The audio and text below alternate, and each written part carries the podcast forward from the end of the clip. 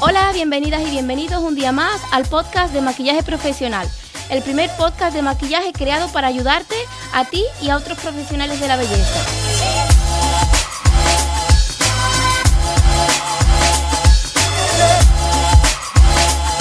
Soy María José Rodríguez, maquilladora profesional con más de 10 años de experiencia en el sector de la belleza, editora del blog By María José y colaboradora en el medio de comunicación Ion Sur de aquí de Sevilla, donde tengo una columna para hablar sobre belleza y maquillaje.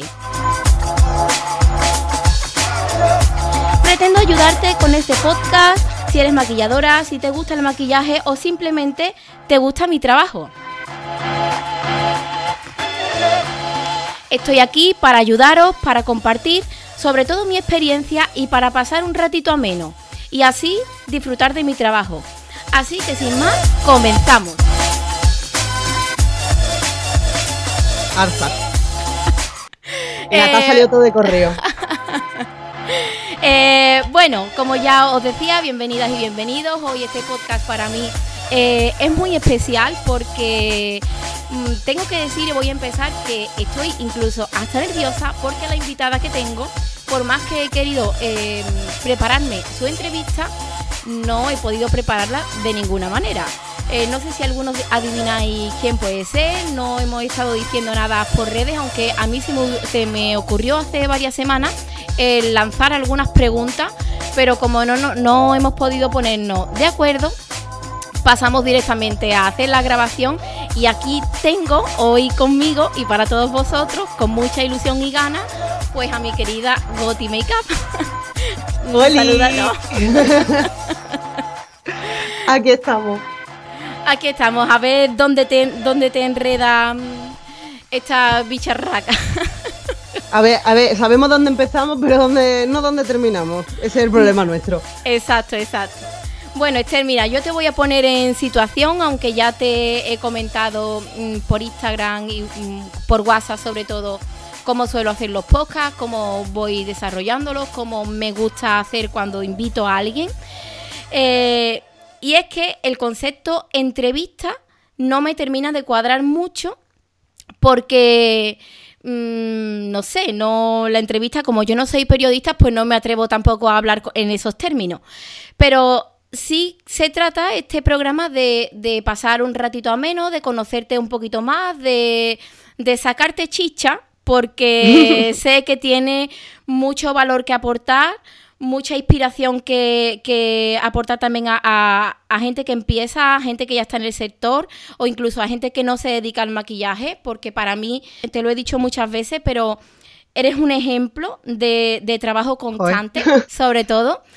Y bueno, yo quiero decírtelo. Como no he preparado entrevista, y os voy a explicar el motivo del por qué no he preparado entrevista, es que aún no lo he publicado en el podcast, pero tengo ya varias entrevistas grabadas con otras compañeras. Y todas esas entrevistas me las he podido preparar, en plan, buscando un poco de información, que pregunto, que... Pero contigo me ha resultado un poquito difícil, porque primero no he encontrado ni en tu web, ni en tus redes, no he encontrado un sobre mí. Eso para empezar. No hay un sobre mí. No hay un sobre mí y eso ya me explotó la cabeza. Pero, y segundo, digo, bueno, no me importa que no haya un sobre mí porque tengo muchas cosas que preguntarle y demás. Pero luego, pensando en las típicas preguntas que te haría, hay cosas que yo ya conozco. Claro. Y yo misma me digo a mí, joder, María José, ¿eso le vas a preguntar? Eso es... Así que lo mejor es, de que esto sea una conversación fluida, una conversación distendida y que vayan surgiendo los temas. ¿Te parece? Correctísimo. Por mí perfecto. Pues nada, si tú quieres empezar contándonos algo, eres libre de hacerlo. Si no, yo te propondría que empezásemos a hablar de ti, Esther, por el principio, quizás por tus comienzos. ¿Te parece? Vale, venga. Ok, pero vamos, mis principios ¿dónde? Porque yo no me recuerdo sin hacer esto, si te digo la verdad. Es que, claro, eres muy joven. Sí. Yo cumplo mañana 33. Es verdad, te toca mañana, es verdad. Y bueno, a mí me toca ahora dentro de poco. También, de muy poco. Sí, pero igual... Es que ya te digo, a mí como siempre me ha gustado... no sé, ha sido... Lo mío es una cosa con el maquillaje y el tema de la belleza muy... Desde pequeña, realmente, desde pequeña me ha llamado mucho la atención. Es verdad que quise... Lo típico, ¿no? Que nos dicen a las maquilladoras, no tires por el maquillaje, que no tiene salida. Luego eso, fíjate, hoy en día... es mentira, es totalmente mentira. Bueno. Pero es verdad que me dejé llevar por eso. Y hay otra rama que a mí me gusta mucho en el tema laboral, que es el tema de restauración de bienes culturales, que, bueno, restauran cuadros, restauran cosas... Uh-huh. Pero ¿qué pasa? Que eso llevaba mucha química y yo con la química no me llevo bien, así que decidí meterme en restaurar caras, por así decirlo. Sé que es muy burdo decirlo así, pero es que mi profesora me lo dijo. Dice, vaya, ibas para restaurar cuadros y te quedas restaurando caras. Digo, vaya, es una comparación un poco extraña, pero bueno, dejémoslo así y menos mal. Porque después me metí en caracterización y me tocó cosmetología química. Toma, en toda la cara. Pero bueno, aprendí un montón y gracias a ello, pues bueno, estamos haciendo hoy lo que estamos haciendo. Tú lo sabes mejor que nadie. Exacto. ¿Estudiaste en Sevilla? Uh-huh. ¿Aquí en el Beatriz de Suabia o en otro instituto? Sí, estudié en el Beatriz de Suabia. Y bueno, realmente cuando yo lo estudié era grado medio, ahora es grado superior. A mí por suerte se me ha convalidado porque no se hace apenas nada distinto, así que es como si tuviera un superior así por la cara. Y bueno, luego he seguido formándome en diferentes cursos y demás, ya sean presenciales, como bueno, yo soy muy también del autodidacta, siempre acompañado con una formación detrás, obviamente, porque para mí eso es muy importante, pero... Pues bueno, poco a poco, y no descarto seguir estudiando, ¿eh? Yo, de hecho, quiero seguir... Bueno, yo siempre te animaría, tanto a ti como a otras personas, porque es que creo que la formación es la base realmente de la profesión. Sí, además que nunca terminas de aprender, o sea, siempre sale algo nuevo, técnicas nuevas, siempre puedes aprender de quien sea. De hecho, por ejemplo, a mí me encanta que me maquillen. De hecho, estoy deseando que me metas el pincel en la cara, María José. Ya mismo. Porque... ya toca. Porque siempre se aprende de algo. A mí me encanta que me maquillen por ver la visión de la otra persona. De hecho, a ti quiero, bueno, pues prácticamente como todo el mundo, dejarte libre, que hagas lo que quieras para yo ver cuál es tu visión sobre mí y el maquillaje y yo de ahí aprender. Es que se aprende un montón cuando te maquilla otra gente, la verdad. Pues lo pondremos en práctica más pronto que tarde, ¿no se dice así? Real. Real que sí. Bueno, Esther, yo tengo una pregunta. A ver, cuando me cuentas tus comienzos en tus estudios y demás, pero sé también, aunque no lo sé a ciencia cierta, que tú comenzaste tu canal de YouTube. ¿Tú estabas estudiando cuando comenzaste con el canal o tenías primero el canal y luego empezaste a estudiar? Ahí tengo yo un poco de lío contigo. A ver, yo realmente es que no empecé con el canal, yo empecé con un blog que a día de hoy no existe, gracias a Dios, porque era horrible, era horrible, horroroso, de verdad, te lo prometo. Yo empecé y yo no tenía, o sea, yo todavía no tenía formación ninguna, simplemente que me encantaba y no sé, era como una manera de empezar. De hecho fue mi segundo blog, el primer blog lo empecé súper pequeña, hablando de música, fíjate. Y lo empecé con unas compañeras y demás, pero una de ellas ya desistió y yo empecé con el mío de maquillaje, de lo que me gustaba. Realmente hablaba de lo que me gustaba, pero nunca lo ponía a prueba porque no tenía manera de enseñar. De hecho, yo no tenía una cámara. Yo empecé después YouTube con el tiempo, lo empecé estando en la ESO, lo empecé con 16 años. Empecé ya con el canal, lo que pasa que esos primeros vídeos también están borrados, gracias a Dios, porque eran... Horroroso. Empecé con un teléfono móvil, me recuerdo que era un Nokia de estos súper antiguos, de estos que podías jugar al fútbol con el que no se rompía. 3310 o 3210. Ese no, porque no tenía cámara, pero vamos. Esos no tenían, es cierto. Ese no. Ese lo tuve, yo también me acuerdo, pero no, fue uno de los primeros Nokia con cámara y lo empecé, agárrate a la silla, yo tenía un flexo para estudiar, le quité la bombilla y le encasqueté la cámara dentro. Salmo. Bueno, trabajo de ingeniería. Sí, sí, eso era mi todo. Los vídeos se veían fatal. Editaba con el editor de Windows, que no me acuerdo el nombre, que era horrible también el primero. Y esos fueron mis comienzos. No me comían rosco. Y bueno, pues no pasa nada, ¿no? Todo el mundo empieza por algo. Y nada, ahí fue empezando, pero con 16 fue. Pero es que mira... Oye... Perdona que te corto, pero sí. Mira qué curioso que a muy poquita gente he escuchado comentar y decir o alabar los comienzos que hayamos tenido. Y es una cosa que me entristece porque deberíamos de estar y de hablar de esos comienzos con orgullo, no eliminándolo, sin prejuicios que nosotras mismas nos estamos prejuzgando y oyéndote a ti me veo reflejada en eso porque yo misma, mis comienzos, mis primeros maquillajes que hacía clientes, eso está todo eliminado de la red, no quiero que nadie lo vea y con muchas compañeras hablo y demás y todas hacemos lo mismo, pero creo que ahí nos estamos restando más que sumando, no sé, lo puedo entender porque yo misma lo he hecho. Vamos, además no es que lo he hecho, es que lo sigo haciendo de cada cierto tiempo. Cuando hay trabajos que ya no casan conmigo o que no me representan, los elimino. Justo. Porque uno va como evolucionando con cada trabajo que va haciendo, cada cierto tiempo, y lo que haces hoy a lo mejor no te va a representar dentro de... No me voy a ir ni muy lejos, sino no me va a representar dentro de un mes. Y así funcionamos. Sí. Total, que tus comienzos de estudio en el tiempo no eran los mismos comienzos que YouTube, ¿no? ¿O me he equivocado? No. De hecho, Gotymakeup es Gotymakeup 3 porque es el tercer canal que tengo. A la tercera va la vencida. El 1 y el 2, real. El 1 y el 2 murieron también. Murieron con todos esos vídeos horrorosos.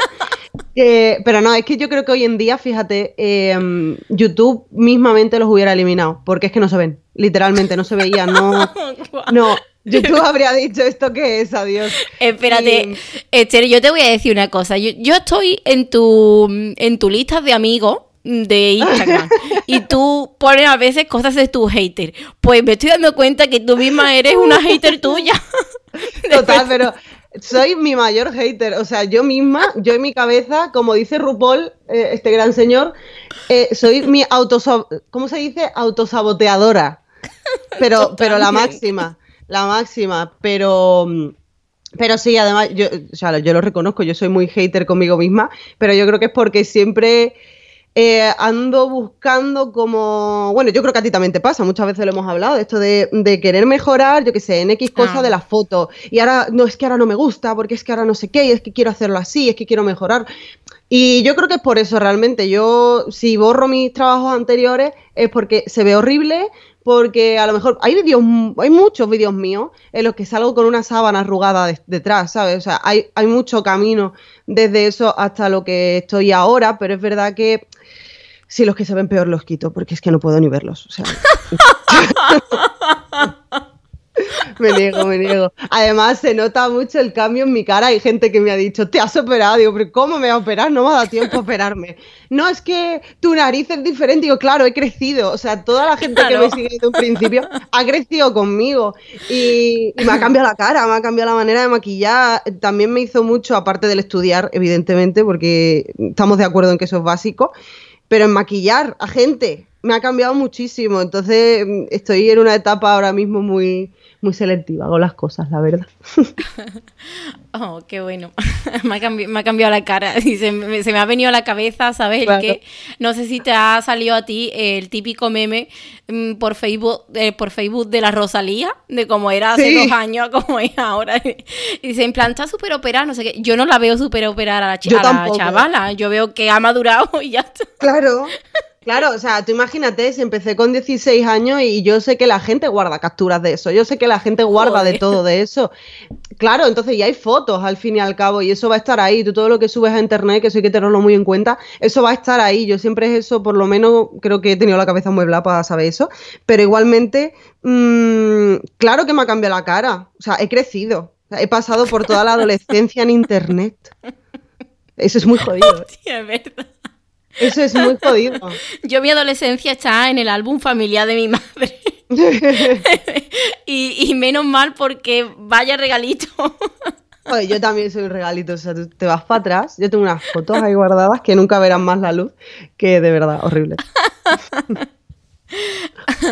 Bueno, seguimos con la conversación, Esther. A ver. Venga, sí. Bueno, hemos hablado un poquito de tus comienzos, de cómo fueron tus comienzos tanto en YouTube como estudiando. Y ahora yo quiero hablar un poquito de tu crecimiento.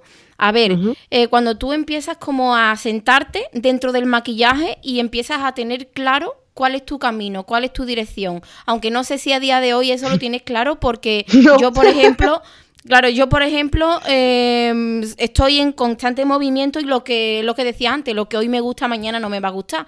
Y donde me quiero dirigir, pues esto va cambiando. Pero sí te quiero preguntar por ese crecimiento profesional, que no sé si tú lo vas a enfocar más a YouTube, como a, por ejemplo, a cuando entraste en MAC, que eso quizás fue un poco más tarde. Yo lo que quiero saber de ti es cómo fueron esos primeros ingresos, cuando tú empiezas realmente a poder vivir de lo que has estudiado.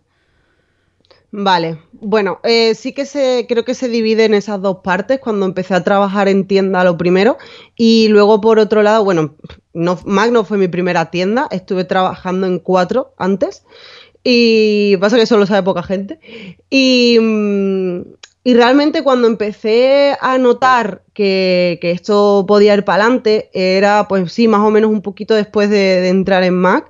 Yo cuando entré en MAC pensé que mi carrera autónomamente hablando no iba a poder, o sea, yo no iba a tener la capacidad de poder ser autónoma por mi propio maquillaje, mis propias manos y seguir para adelante, porque claro, estar en una tienda trabajando a 40 horas, ya me dirás tú qué trabajo puedes hacer fuera. Pero bueno, la verdad es que, fíjate, soy autosaboteadora por una parte, pero por otra sí que es cierto que sé ver que sí que soy una persona que ha sido constante. Eso sí que es verdad. Y soy cabezona no me gana nadie. Y ahí sí que me he puesto todo mi empeño en poder seguir aparte. Me bajé de horas en MAC cuando empecé a 30, porque veía que, bueno, pues YouTube iba para adelante, que podía hacer algo, ¿no? Entonces aposté por ello un poquito. Una pregunta que me surge. ¿Te bajaste de horas porque veías que podía sacarle rentabilidad a YouTube? Pero ¿de esto me hablas estando en Sevilla, Esther, todavía? En Sevilla. ¿O ya en Madrid?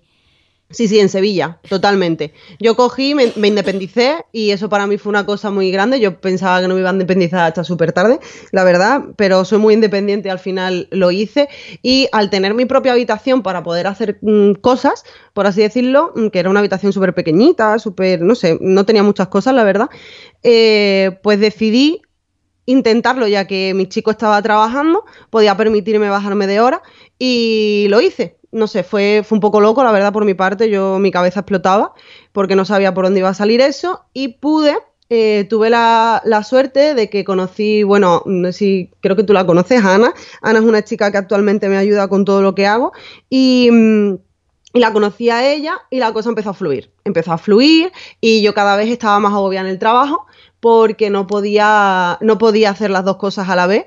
Y todo el mundo sabemos, por lo menos todo el mundo que hemos trabajado cara al público, sabemos lo jodido que es. Realmente es muy jodido. Y más cuando te expones a la gente en tienda y te expones a la gente en internet. O sea, yo estaba saturada por todos lados, no podía más con mi vida. Y pues ya con un buen tiempo Yo me quedé sin vacaciones, con eso te lo digo todo, varias veces por el hecho de tener que ir subiendo a Madrid todo el rato para trabajar aquí de tema redes y trabajar en tienda. Entonces yo me iba quitando vacaciones con días sueltos para poder venir yo ahora estoy actualmente en Madrid, pero bueno, para poder venir a Madrid y trabajar. Yo me quité de varios meses de vacaciones, día por día, para venir aquí, y bueno, al final decidí, pero esto fue además de un día para otro totalmente, llamé a mi jefa y le dije, oye, que me quiero ir para Madrid, así, y me dijeron, pero bueno, tú tienes una casa, tienes trabajo, y yo, sí, me quiero ir para Madrid, así estaba la cosa, y me volví a bajar de horas, a 25 horas cuando ya vi que podía, ahí ya en ese momento sí veía que podía sacar rentabilidad real y no un sobresueldo pequeño, sino una rentabilidad real de todo esto. Y pues nada, me fui a Madrid, trabajaba viernes, sábados y domingos a jornada completa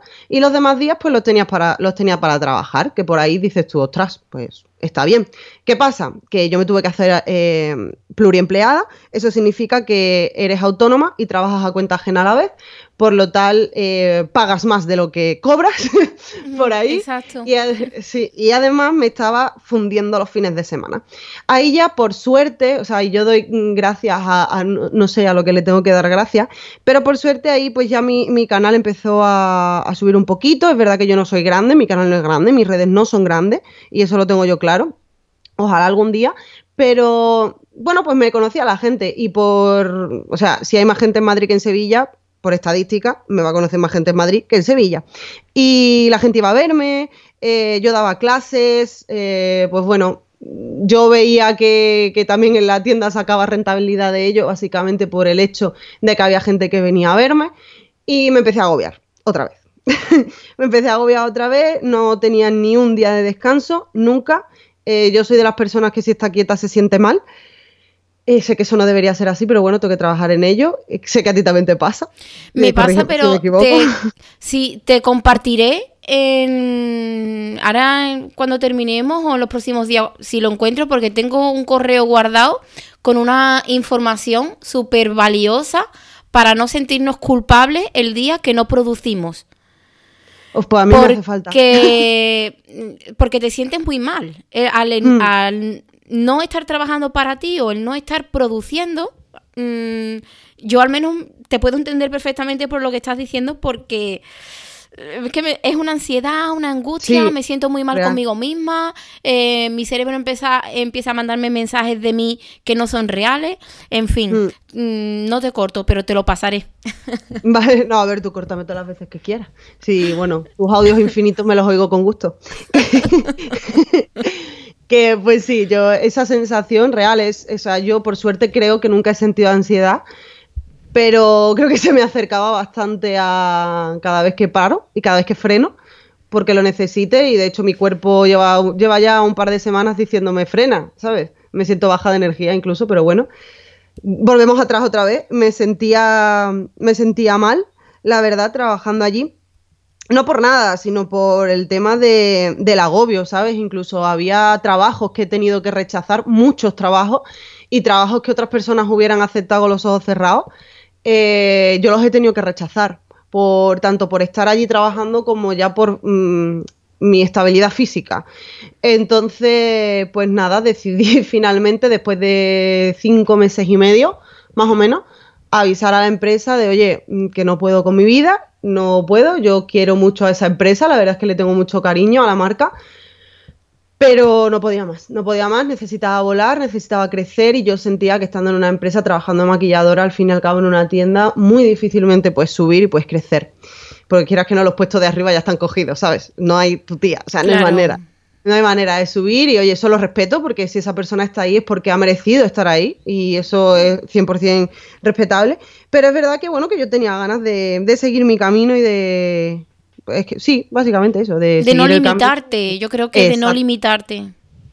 Exactamente, entonces empecé a hacer lo que me gustaba. Empecé a poder ir a eventos, empecé a poder coger otro tipo de trabajos, como algunos que te implican moverte de Madrid o incluso de España.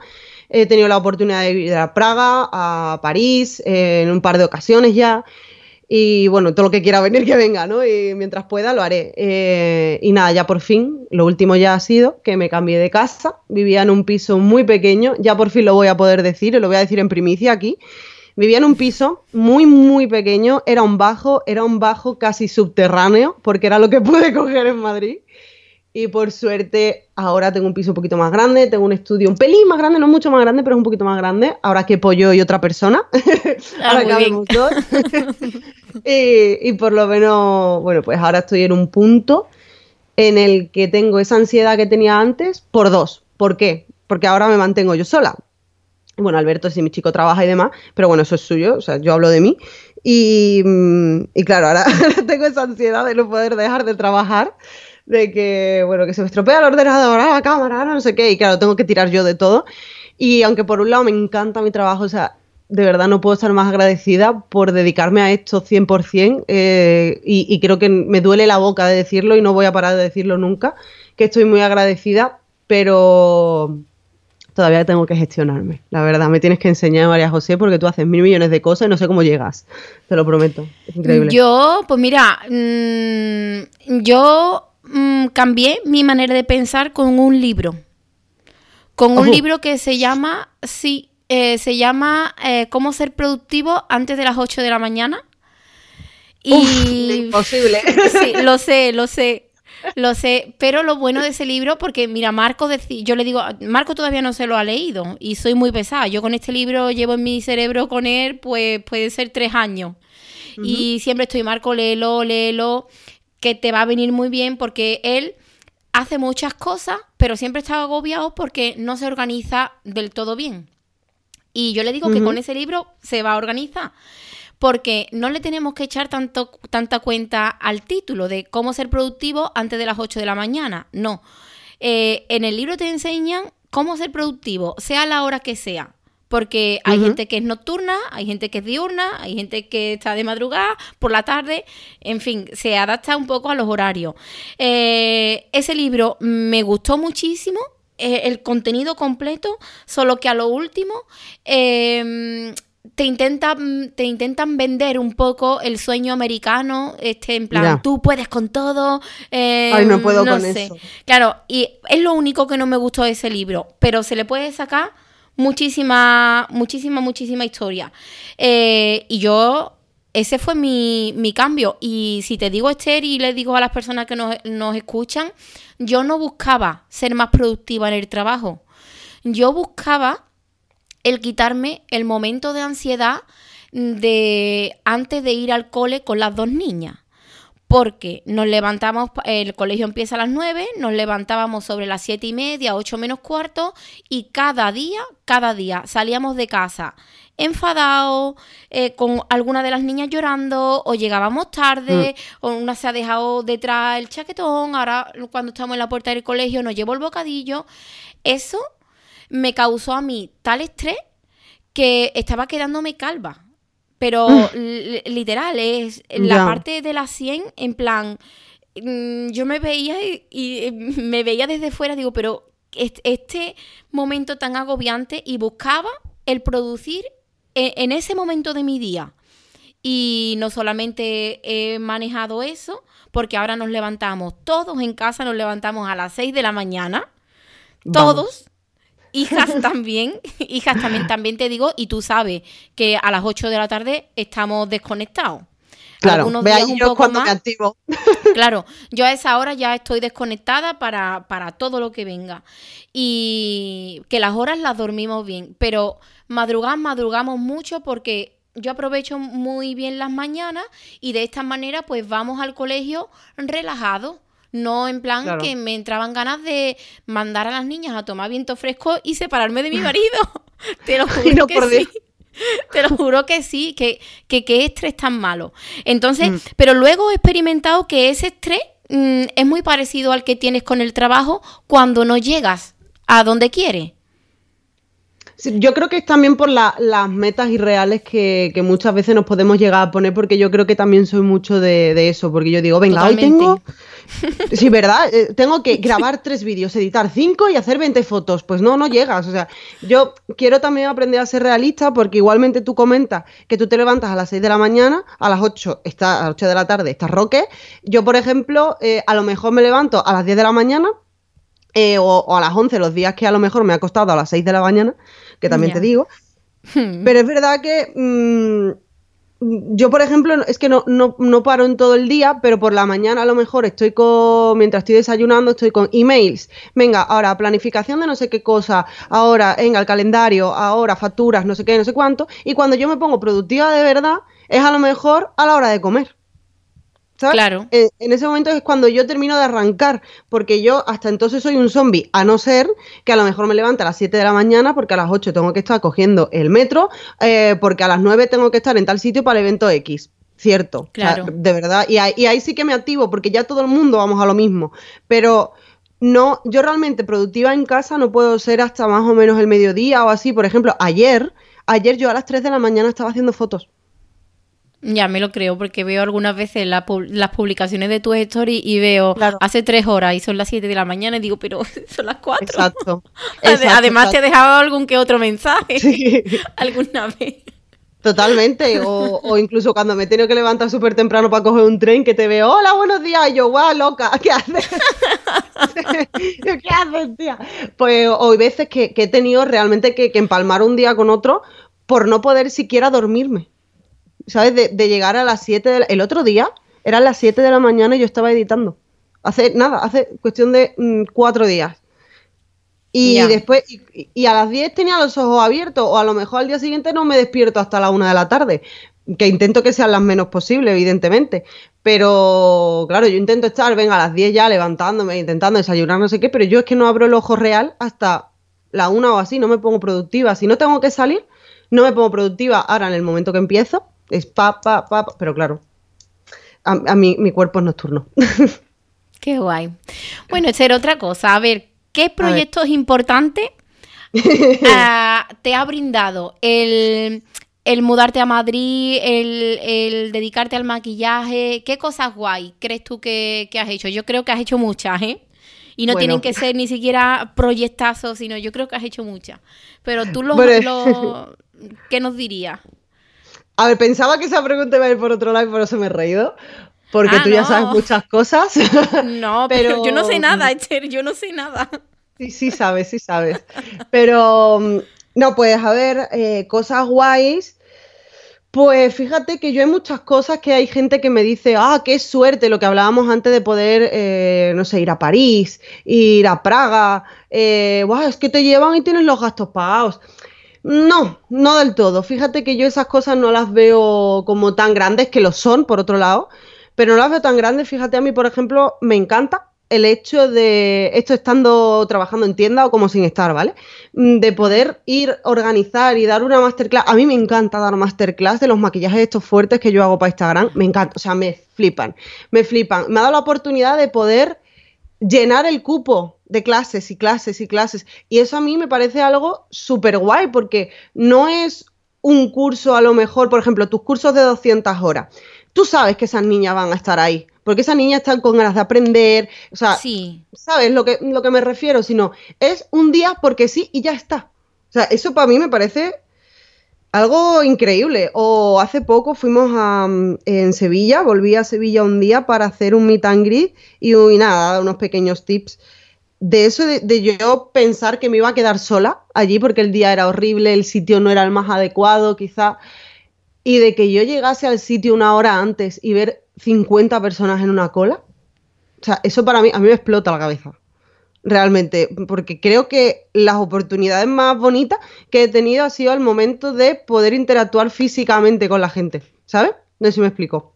Sí, no, además eso, a mí eso me emociona mucho y me emociona que lo estés diciendo, porque realmente a mí de mi trabajo lo que me mueve son las personas, el poder... aportar algo, por mínimo que sea para mí, pero es que a veces para las personas es grande. Sí. Hay una cosa que yo siento que me pasan con muchos alumnos o a lo mejor cuando hago masterclass de un día, que también viene la gente en plan, voy a aprender algo de ti, pero también para conocerte, para pasar un ratito conmigo. Esto no me ha pasado mucho, pero sí que me he encontrado en la situación. Y yo una cosa que suelo hacer en todos los inicios de los cursos, tanto sean de larga duración como de corto, tú esto no puedes porque... es un evento que dura un ratito y no puedes organizarlo así, pero yo en mis cursos, cuando empezamos, quiero que cada uno me cuente por qué viene a verme. Y estaría muy guay. Claro. Y Esther, de verdad que a veces deberíamos de humanizarnos más con el maquillaje, con lo que hacemos, con acercarnos a las personas. Porque detrás de las personas que vienen a vernos o que quizás vengan a verte a ti, hay historias que estaba pensando en esa palabra. Que no podríamos imaginar, o que yo misma me veo en plan, ay, tengo mis problemas, mis cosas, no soy productiva, mi rollo. Pero cuando te cuentan, vienen gente que viene un día por estar contigo porque van a abrir su mente o van a evadirse de los problemas. Y cuando te cuentan un poquito cuál es el problema que arrastran o cuál es la vida que tienen, o dices tú... Te queda frío. Mía. Sí, sí. Y es muy Totalmente. Bonito. Es muy bonito el poder, y te entiendo perfectamente el que tú digas que te gusta interactuar con las personas, porque yo, para mí, es lo más bonito también, y es donde realmente yo siento el calor de la profesión. No sé si es lo mismo lo tuyo o no, pero simplemente te he cortado y te lo he dicho porque es que me pasa igual, y me estaba hasta emocionando cuando lo estabas diciendo porque es que esto es muy real. Sí. Es real. La gente, no sé, te puedo entender perfectamente. A ver, es cierto, también te digo que yo, en mi persona, tengo las dos caras de la moneda. Porque, por ejemplo, eso me encanta y estoy totalmente de acuerdo con lo que has dicho, pero es verdad que, por ejemplo, estar trabajando en tienda tanto tiempo... Es diferente. Sí, porque yo, por ejemplo, en tienda no quería que nadie entrase por la puerta. O sea, cuando ya estaba agobiada, de verdad, cuando yo sentía que ya iba a explotar, no quería ver a absolutamente nadie. Hay veces que cuando a lo mejor estoy muy agobiada, porque yo, por ejemplo, contesto todos los mensajes que me llegan o todos los que veo, porque Instagram también se porta un poco mal, pero bueno. Es verdad que hay veces que, por ejemplo, me hacen una pregunta que no tiene sentido ninguno. Ayer, por ejemplo, recibí un mensaje privado que no... O sea, te prometo que es peor de lo que te puedas imaginar. Después te lo enseñaré. Peor de lo que te puedas imaginar. Y es como, ¿pero por qué? ¿Por qué? ¿Por qué? ¿Por qué? Vamos a ver, ¿por qué? Pero después, por otro lado, claro, en el momento que la persona la ves en físico y no estás en una tienda bajo presión de venta, bajo presión de X cosas, la cosa cambia. Pero es verdad que, a ver, que no quiere decir que cuando viniera en su momento la gente a la tienda a verme, no estuviera yo feliz. Al revés, era mi momento feliz del día. O cuando alguien venía y me decía, oye, que vengo a buscarte a ti porque te veo y quiero que me ayudes en tal. O sea, yo ahí era feliz. Lo que no era feliz era con la gente random, que no sabía yo a ver con qué humor venía, porque eso era otra, la gente en tienda, te escupe todo lo que tenga malo dentro suyo, te lo escupe. Y eso lo tengo yo clarísimo. Intento no ser así, por favor, no seáis así, a los que me estéis escuchando, que supongo que no, porque aquí seréis todos buena gente. Pero eso, tengo como la doble cara, porque como toda mi vida he estado, bueno, desde que trabajo sobre todo, expuesta tanto a la gente, tanto en internet como en tienda, porque si trabajo en tienda y no tengo nada en redes, pues tú sales de la tienda y desconectas, pero es que yo no desconecto, o sea, yo tampoco desconectaba, y he tenido problemas por eso, he tenido problemas en clase, he tenido problemas en muchos sitios, pero bueno, de todo se escapa, ¿no? Y por suerte ahora pues estoy haciendo lo que me gusta, por suerte, y gracias a lo que hay que darle las gracias. Muy guay. Bueno, entonces, ¿proyectos? ¿Te quedas solamente con esos eventos o, no sé, algo a destacar? Tú no has llegado nunca bueno, yo lo sé, es una pregunta tonta, a presentarte a los NYX, no. Eso no lo he hecho. Sí, ¿Ah, sí? Yo me presenté a la primera edición que existió en España. Lo que pasa es que hoy en día no se cuenta porque fue una edición de prueba y llegué a la final. Llegué a la final con una caja enana que te cabe en la mano. O sea, fue una edición muy pequeñita.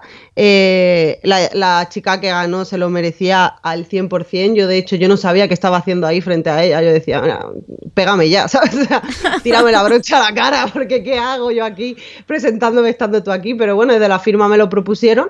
Al año siguiente me lo volvieron a proponer, pero como ya estaba trabajando en tienda, pues no me daba la vida y lo rechacé. Pero sí. Me presenté, pero claro, no era lo que es hoy en día, ¿sabes? Los Nixon Spain Face Awards, que eso es como una cosa enorme, y es una cosa que, por ejemplo, a mí me gusta dejárselo a gente que se quiera abrir camino, porque es una tontería, o sea, es mi punto de vista, ¿vale? Pero es una tontería, veo yo, que a lo mejor una persona que tenga, yo qué sé, 700.000 seguidores y que a la gente le guste su trabajo, aunque sea buena, porque hay muchísima gente artista, pero que diga, venga, no, me voy a presentar y que al lado de esa persona esté otra persona igualmente válida, que todos somos válidos, pero artísticamente hablando me refiero, ¿sabes? ¿Y qué pasa? ¿Ahora es menos válida ella por tener menos seguidores? No, porque es que a lo mejor en uno de los retos te funde a la de 700.000 seguidores. Como que me gusta que ese tipo de cosas se queden para gente que realmente tiene su talento, pero que quiere explotar, ¿sabes? Por fin explotar y que la gente conozca su talento y demás. No sé, a mí yo lo veo así. Y a mí me gusta mucho porque descubro muchos perfiles súper buenos que la gente no conoce. Y es como... Wow, es verdad, es verdad. ¿Por qué? O sea, la chica que ha ganado este año, Gema, es increíble. Es increíble, ha hecho como 7 body paint nada más que para un vídeo de... O sea, realmente para una toma de 3 segundos. O sea, es increíble. Tienen unas manos que es increíble. Yo esa mano ya la perdí. Perdí mi mano de caracterización. Era, me centro más en maquillajes así, más tipo... Bueno, por lo que estoy haciendo ahora, que me encantan. Pero es increíble. Yo lo prefiero dejar esas cosas para pues eso, para gente nueva, por así decirlo. Pues no, yo no me había planteado nunca ese tipo de pensamientos, pero ahora que lo dices y te estoy escuchando, creo que es muy coherente y llevas razón, porque es eso, es que aunque todos somos válidos, tanto tengas más seguidores, tengas menos, pero sí que es verdad que cuando ya tienes una trayectoria o tienes ese trabajo como reconocido, no sé, hasta qué punto...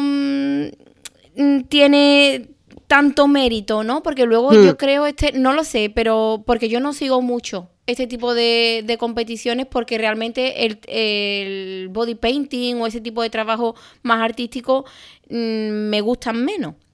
Pero creo que también hay que andar pidiendo votos y no lo sé, tú me corriges.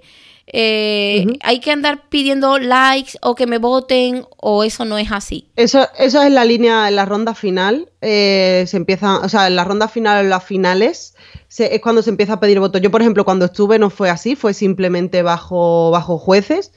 Pero, claro, no solo hay que ser maquillador o maquilladora, bueno, que no tienes por qué, pero no solo hay que tener mano para eso, sino también hay que saber comunicar, hay que saber editar, hay que saber un poco de todo, ¿no? Y hay que saber producir. Exacto. Se ha profesionalizado, leñe, tanto esto que, o sea, el tema de los NYX, que claro, esto pues se ha vuelto algo súper comercial. Que fíjate, la primera base, por así decirlo, del concurso, es que todo esto es para promocionar la marca. Y es así, y la gente no lo entiende. Esto es para promocionar a NYX. Ya, a partir de ahí te lo tomas como te lo tomas. Claro. Pero eso es lo primero. Y al final es comercio, al final es una empresa, no es una ONG. Por lo tal, quieren sacar beneficio. ¿Cuál es el beneficio? Tantos seguidores, los likes, porque hoy en día en estas cosas el dinero no lo es todo. Si una empresa tiene más seguidores, tiene más probabilidad de compra. Por lo tal es lo que quieren. Entonces, por eso te piden que te tengas que registrar en la página web, que tengas que hacer, que dar votos y demás. Y fíjate que yo lo hago, pues yo lo he hecho esta vez con las propuestas que más me han gustado. Y yo lo estaba haciendo porque, fíjate, yo soy consumidora de la marca y a mí me da igual. Pero al fin y al cabo volvemos a lo mismo. Sea maquillaje, sea un sentido así más humanizado, no dejamos de ser productos. O sea, suena muy feo, pero es así. Entonces, es así. Bueno, pues hasta aquí el podcast de hoy. Deciros que esta entrevista o esta charla sigue en otro episodio, en el siguiente, que se publicará mañana mismo. Solo que, bueno, como tanto Esther como yo nos hemos distendido bastante hablando de sus cosas y de las mías, he tenido que dividir el podcast en 2 episodios, porque si no se haría muy largo. Así que sin más, de nuevo, muchísimas gracias a todos por escucharnos. Nos oímos en el siguiente podcast con la parte número 2, charlando con Gotymakeup.